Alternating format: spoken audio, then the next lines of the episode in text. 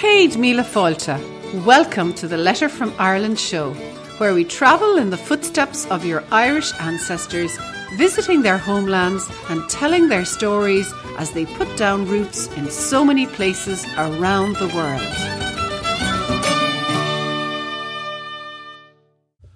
Hello, everybody. Fáilte Díobh Golair, and you're very welcome to episode 704 of the Letter from Ireland podcast.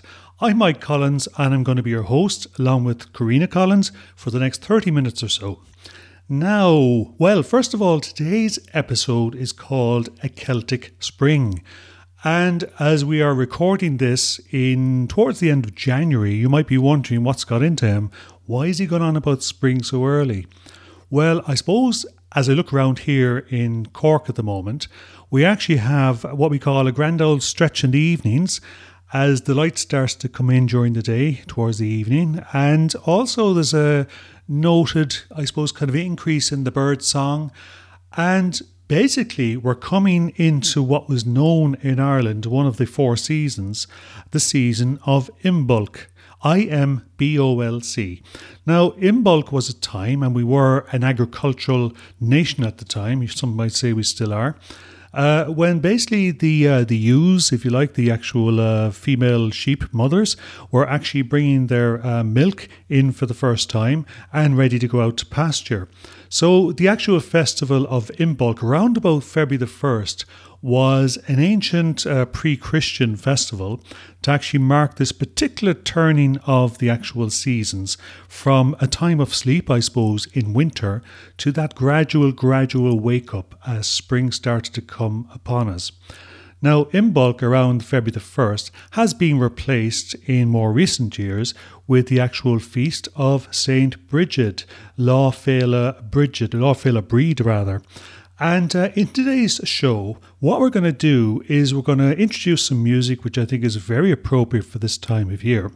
And also, Karina is going to read two letters, the first of which really brings back her own memories of St. Bridget's Day at this time of year, going back a few over the last few years. And after that, we're also going to look at the impact of St. Bridget on the surnames of Ireland and one very particular surname called MacBride. And in fact, we're going to dig a little deeper into the story of one gentleman, be he actually in real life or actually made up fictional, by the name of Willie McBride, that featured in a very famous song first written back in the 70s. So it's a bit of a varied show today, you could say, but it is all around that particular theme of Imbolc and St. Bridget. We're going to start off today's show with a piece of music, and now we have a gentleman by the name of Seamus Begley from the Dingle Peninsula, and he is singing a song Táimse im Chodladh which is basically I am asleep. And I thought it was kind of appropriate to mark that idea of winter as we start to gradually wake up towards the spring. So here we go, Seamus Begley and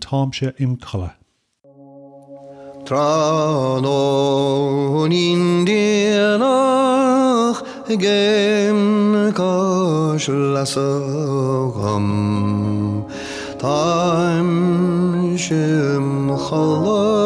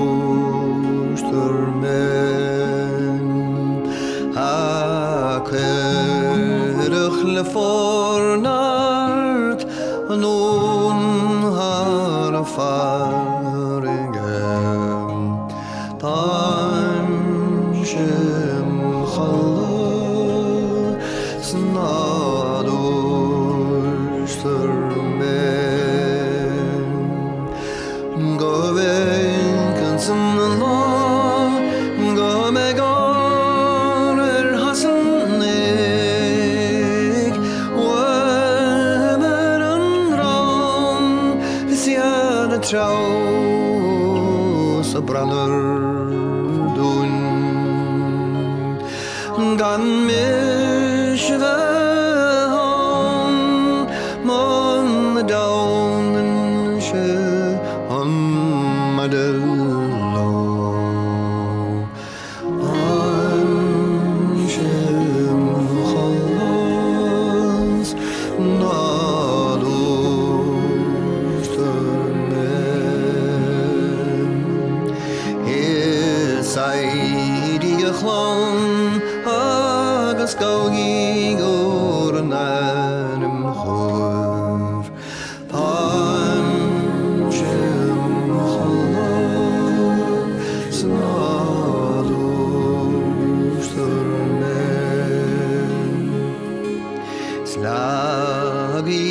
Slaging sa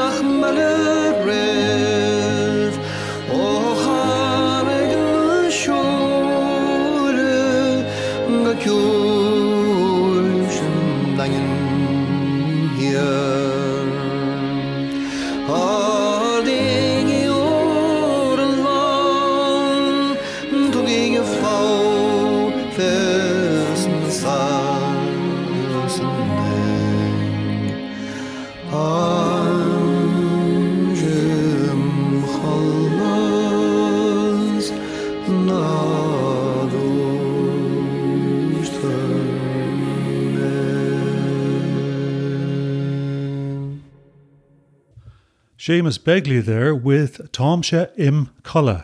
Beautiful piece of music and really, really well sung. So now I think it also gives us that great um, idea of the um, sleepiness of winter just before spring might arrive. So we're going to go over to Karina now, and she's going to read us a letter where she actually shares a little bit more about Imbolc, the Celtic festival, and her own personal memories of St. Bridget's Day. My personal memories, St. Bridget and Imbolc. Do you know that February 1st is a very special day here in Ireland? Traditionally, it marks the Celtic festival of Imbolc, spelt I M B O L C. Imbolc literally signifies a time when the ewes or the female sheep start to come into milk and are ready to go into open pastures as the first blades of new grass start to appear in the fields. So it is a wonderful time of fertility and great promise that must have been a relief to our ancestors as they started to emerge from a dark and cold winter. Given the connection to this Celtic festival, it's no coincidence that we celebrate Lá Fhéile Bríde, that's the Irish for St. Bridget's Day, on February 1st in honour of our greatest female saint. St. Bridget has a special place in the hearts of the Irish, and her story and traditions have passed down through the generations. And some of these are still in place today. Why don't I tell you about some of these stories and traditions about St. Bridget that I learnt and discovered as I was growing up? I love the stories that we were told as children about this wonderful saint. Bridget was born in County Louth around 455 AD, but she was not your typical girl. She refused marriage after hearing St. Patrick preach and decided to dedicate her life to God. To this end, she spent her life travelling around Ireland bringing the Christian faith to Irish chieftains and their tribes. One story goes, and the one we were told as children, tells of how she outwitted a local chieftain to gain land for her monastery in Kildare. Now, this chieftain promised her as much land as her cloak would cover. But when she laid down her cloak, it started to spread and grow across many acres. Then, using this land, she went on to establish what is possibly Ireland's oldest monastery. Oh, I loved hearing that story when I was a child. I next remember Bridget coming into my life during my first posting as a young teacher. Would you believe the teaching position was in Kildare town itself, home all that time ago to St. Bridget? Strolling around the town, it's hard to ignore the large round tower. Unfortunately, the tower is now all that remains of this once great ecclesiastical centre. Long gone too is Bridget's Abbey from 470 AD, but I did discover another interesting fact about Bridget. Her monastery was co educational.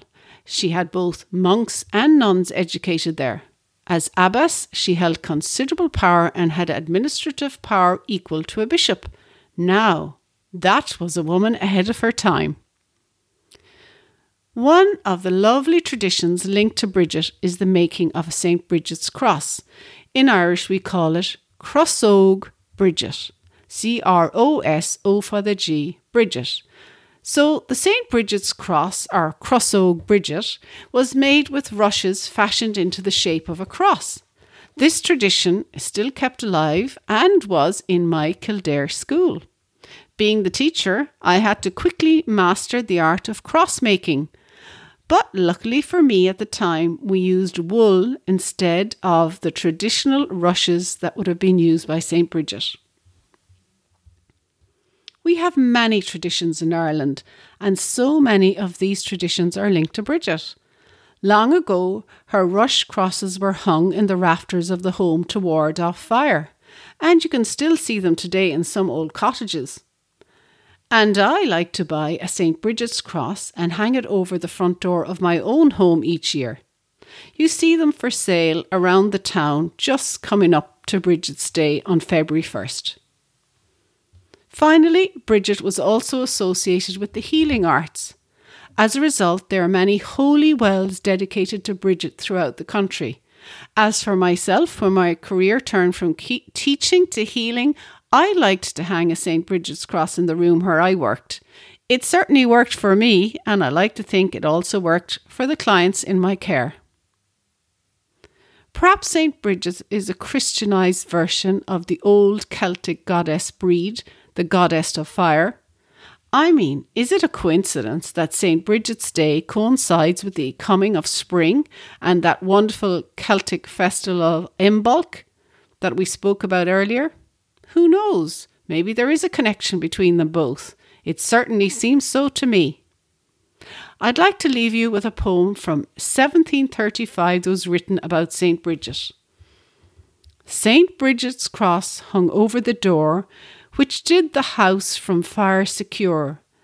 And though the dogs and servants slept, by St. Bridget's care the house was kept.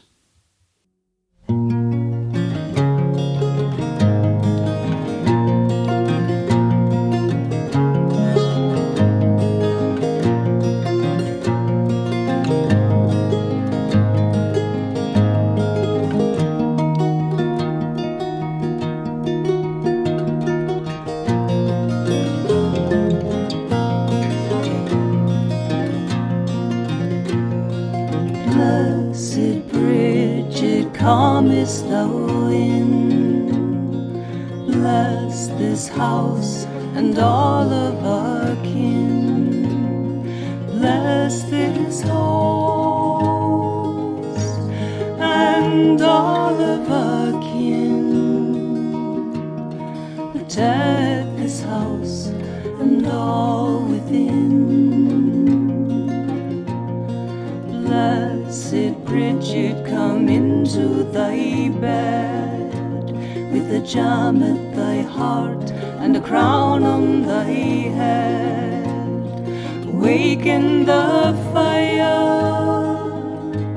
within our souls.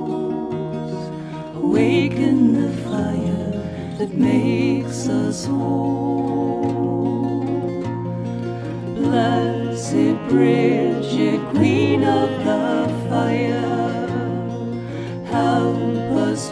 manifest our desires. May we bring forth all that's good and fine. May we give birth to our dreams in time. Blessed Bridget, comest thou in? House and all of our kin from the source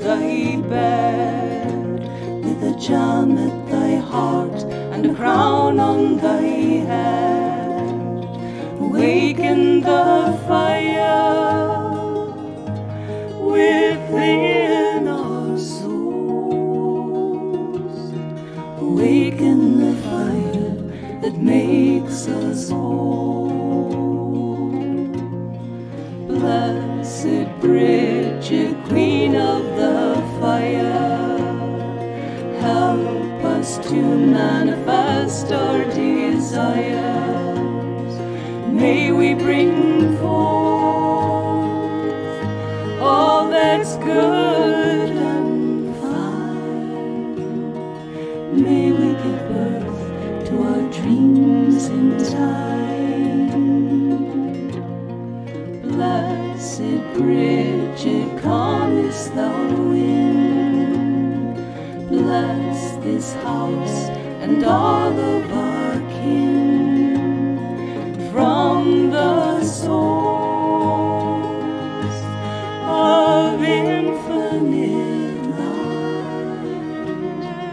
The flame of our spirits tonight.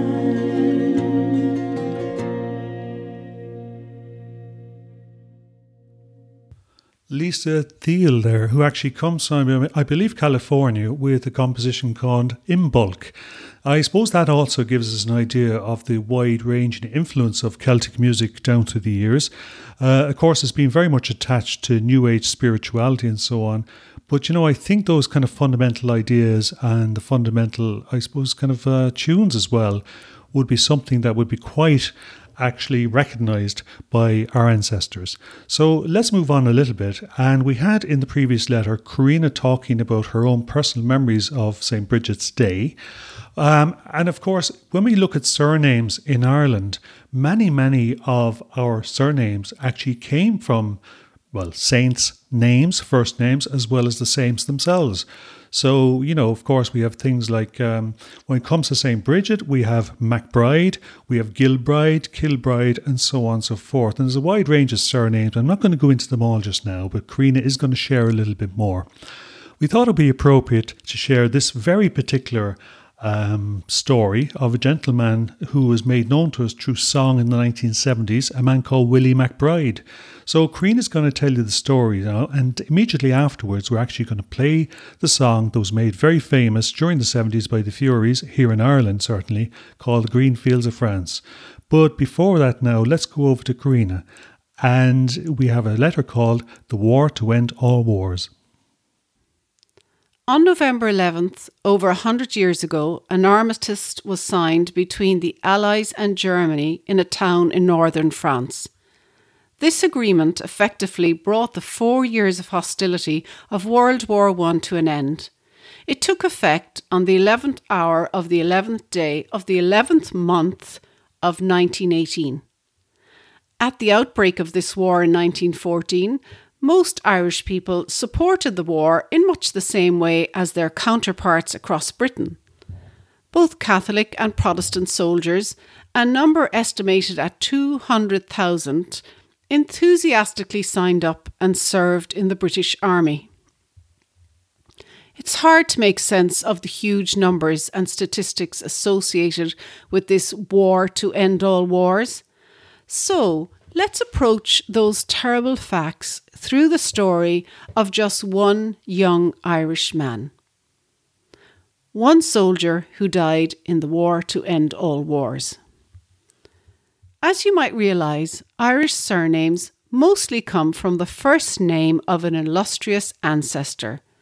So we have the sons of Corrig, now called McCarthy, or the descendants of Niall, called O'Neill and so on.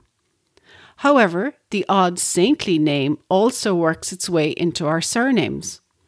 For example, the most famous female saint in these isles is Saint Bridget, and she had many followers. In fact, there are a whole group of surnames across Ireland and Scotland that reflect this following. In Irish, they were known as the Mac Giolla Bhrighde, spelt B H R I G H D E, and in English, this is Sons of the Follower of Saint Bridget. This eventually anglicised into a number of distinct surnames, including Kilbride, Gilbride, and Macbride. Do you have any of these names in your Irish family tree? But for now, let's concentrate on one particular family of Macbrides. Joseph and Nicolina, known as Lena MacBride, were married among the soft rolling hills of County Armagh shortly after St. Patrick's Day in 1888. Now, Joseph was a local farmer, and the couple settled into a farming life together in the townland of Rathcarbery. Over the following years, they started a family together and they were blessed with seven children. However, Life can take a turn at any moment, and so it was for the MacBrides.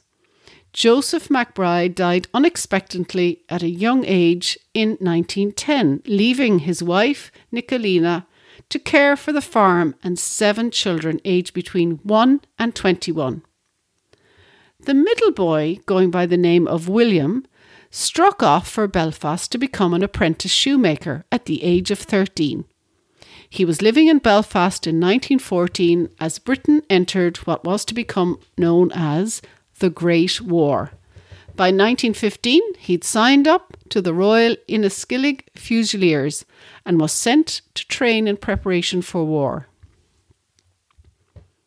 The battle to end all battles, the war to end all wars. The 1st of July 1916 saw the start of an offensive by combined British and French forces against an entrenched German opposition in northern France. By the end of that single day, British casualties alone amounted to 57,470, 19,240 of which were fatal. It was the worst loss of life in British military history. The Battle of the Somme carried on through a series of skirmishes and offensives right until November 18th, 1916. By that time, there were combined casualties of over 1 million soldiers from both sides. They included 350,000 casualties from the United Kingdom, including tens of thousands from Ireland, 24,000 casualties from Canada, 23,000 from Australia, 7,400 from New Zealand, 3,000 from South Africa, 2,000 from Newfoundland, as well as 204,000 French casualties and 465,000 German casualties. Those are very large amounts for us to take in, each number being a single tragedy for so many families at the time. Many of these fallen lie in unmarked graves and are commemorated by a series of monuments in the area. When William McBride headed off to the front in early 1916, his dear mother wrote him a series of letters. However, they all went unanswered as William McBride was killed by explosion on February 10, 1916. In a way, he is one of the fortunate ones, as he has a marked individual grave in the military cemetery in Authuile. Many years later, a Scottish songwriter living in Australia by the name of Eric Bogle visited the region and was struck by the sheer amount of gravestones and monuments covering such a small area. He was moved to pen one of the greatest songs of war and peace in our time and he named the song No Man's Land. But the song became popular under a different title, The Green Fields of France. Even today, it remains one of the most popular songs here in Ireland. In his song, Bogle decided to concentrate on the life and death of just one soldier, and he called that soldier Willie McBride. Bogle had previously stated that he had no single soldier in mind for Willie McBride, but he was looking for a name to rhyme with graveside. As well as choosing an Irish name to counter a lot of the anti Irish sentiment in England at the time, he wrote the song, remember, during the mid 1970s and in the aftermath of the Birmingham and Guildford bombings in England. However, as the song became more famous, many began to speculate on the identity of the Willie McBride mentioned in the song, and it was discovered that there were about 10 possible contenders. It came down to Trevor Geary, an historian from Armagh, to point out that the best fitting, Willie McBride, was the one mentioned above from County Armagh, based on a gravestone at the cemetery in Authuile. The song begins, Well, how do you do, young Willie McBride? Do you mind if I sit down here by your graveside? So here's to young Willie McBride and all of our readers and friends whose family members or loved ones may have become casualties of war down through the decades.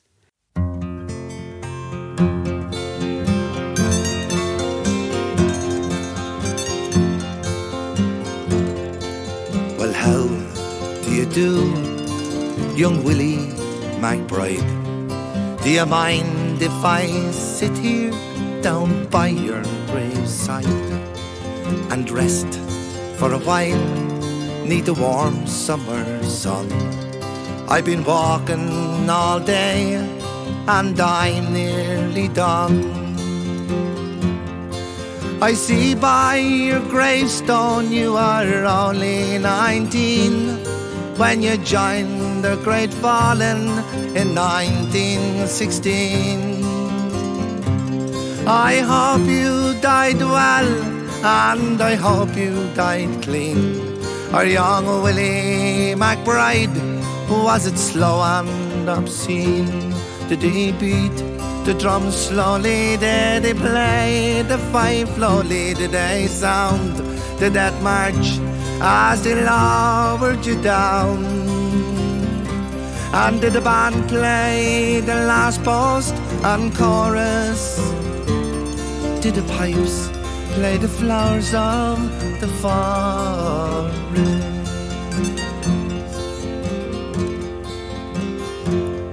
Did you leave it a wife or a sweetheart behind? In some faithful heart is your memory enshrined. Although you died back in 1916 in that faithful heart, are you forever 19? Or are you a stranger without even a name, enclosed and forever behind the glass frame? In an old photograph, torn, battered, and stained, and faded to yellow in brown leather frame. Did he beat the drum slowly? Did he play the fife slowly? Did I sound the death march as they lowered you down? Did the band play the last post and chorus? And did the pipes play the flowers of the forest?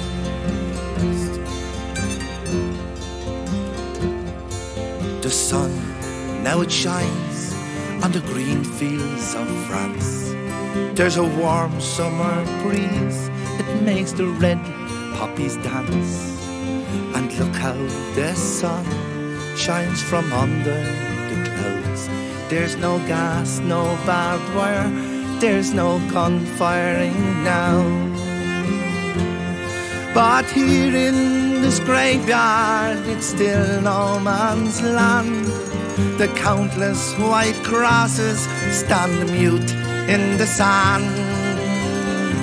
To man's blind indifference to his fellow man, to a whole generation that were butchered and damned. Did beat the drums slowly? Did he play the fife slowly? Did they sound the death march as they lowered you down?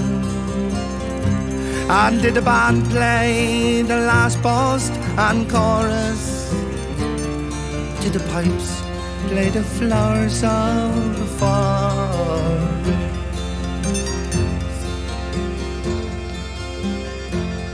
Our young Willie, McBride, I can't help wonder why.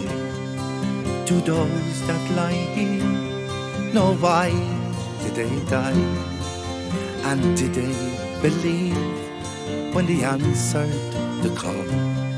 Did they really believe that this war would end wars? Well, the sorrow, the suffering, the glory, the pain, the killing and dying were all done in vain. For young Willie McBride, it all happened again, and again, and again, and again, and again.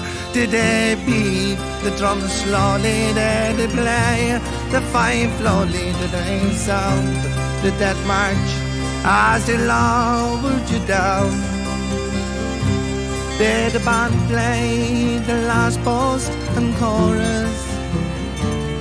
Did the pipes play the flowers of the forest?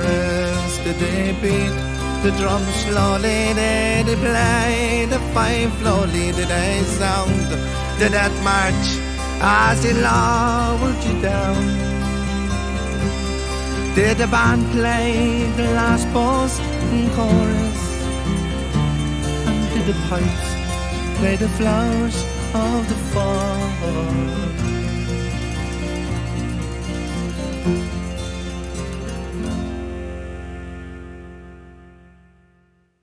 The Furey Brothers there with the powerful, powerful composition from Eric Bogle called Green Fields of France. The story um, where Eric wrote um, focusing on what just one of those many, many, many, many gravestones, grave markers he came across in northern France back in the day and decided to pen a composition around that. So um, I do remember back, I guess it was around 1977 78, when the Fureys were in the charts in Ireland. And I, quite frankly, we were driven a bit demented by that song because I think it stayed in the charts around number one, the top 10 anyway, for the best part of a year. So we certainly had a fill of it by the time it was over. But you know, in the fullness of time, as it recedes just a little bit and gets put into proper context, uh, I can certainly appreciate that song over and over again. So that's it from our special episode here of the Letter from Ireland podcast and it's called A Celtic Spring. We do hope you enjoyed it, where we looked at a little bit more about Imbolc, a little bit more about, say, Brigid's Day as it layered over that, and of course the very particular story of young Willie McBride that you heard there. So if you're interested, you can find the show notes at a letter from Ireland.com forward slash 704. That's a letter from Ireland.com forward slash 704. And of course, we're just getting up and going for the year here in the Letter from Ireland podcast. So do remember to subscribe. Hit the subscribe button inside whatever player you're in at the moment and you will be sure to be notified every Thursday when we upload a new episode of the Letter from Ireland podcast. So for now, this is Mike Collins, and thank you very much for listening from myself and from Karina. Slán for now. If you've enjoyed today's Letter from Ireland show, we'd like to invite you to check out our special membership area, the Green Room. You hear us mention it a lot during the show, and you can find full details of the Green Room at a letter from Ireland.com forward slash green room. Our green room is the essential resource for anybody at any stage in researching their Irish heritage because it's where we delve into all the good stuff to help you break down those brick walls and really connect the pieces in your Irish ancestry puzzle. In the green room, you get access to online genealogists' extensive research to- tools, quick win training, as well as member only access to johngrenham.com and a very supportive, active community to help you along the way with feedback and advice. The Green Room is the perfect place to be for anybody starting or continuing their Irish ancestry search. So why don't you come and join us there at a letterfromireland.com forward slash green room. That's it for me, but I'll be back next time with another instalment of the Letter from Ireland show. And I really look forward to chatting to you then. Slán go fóill, Karina.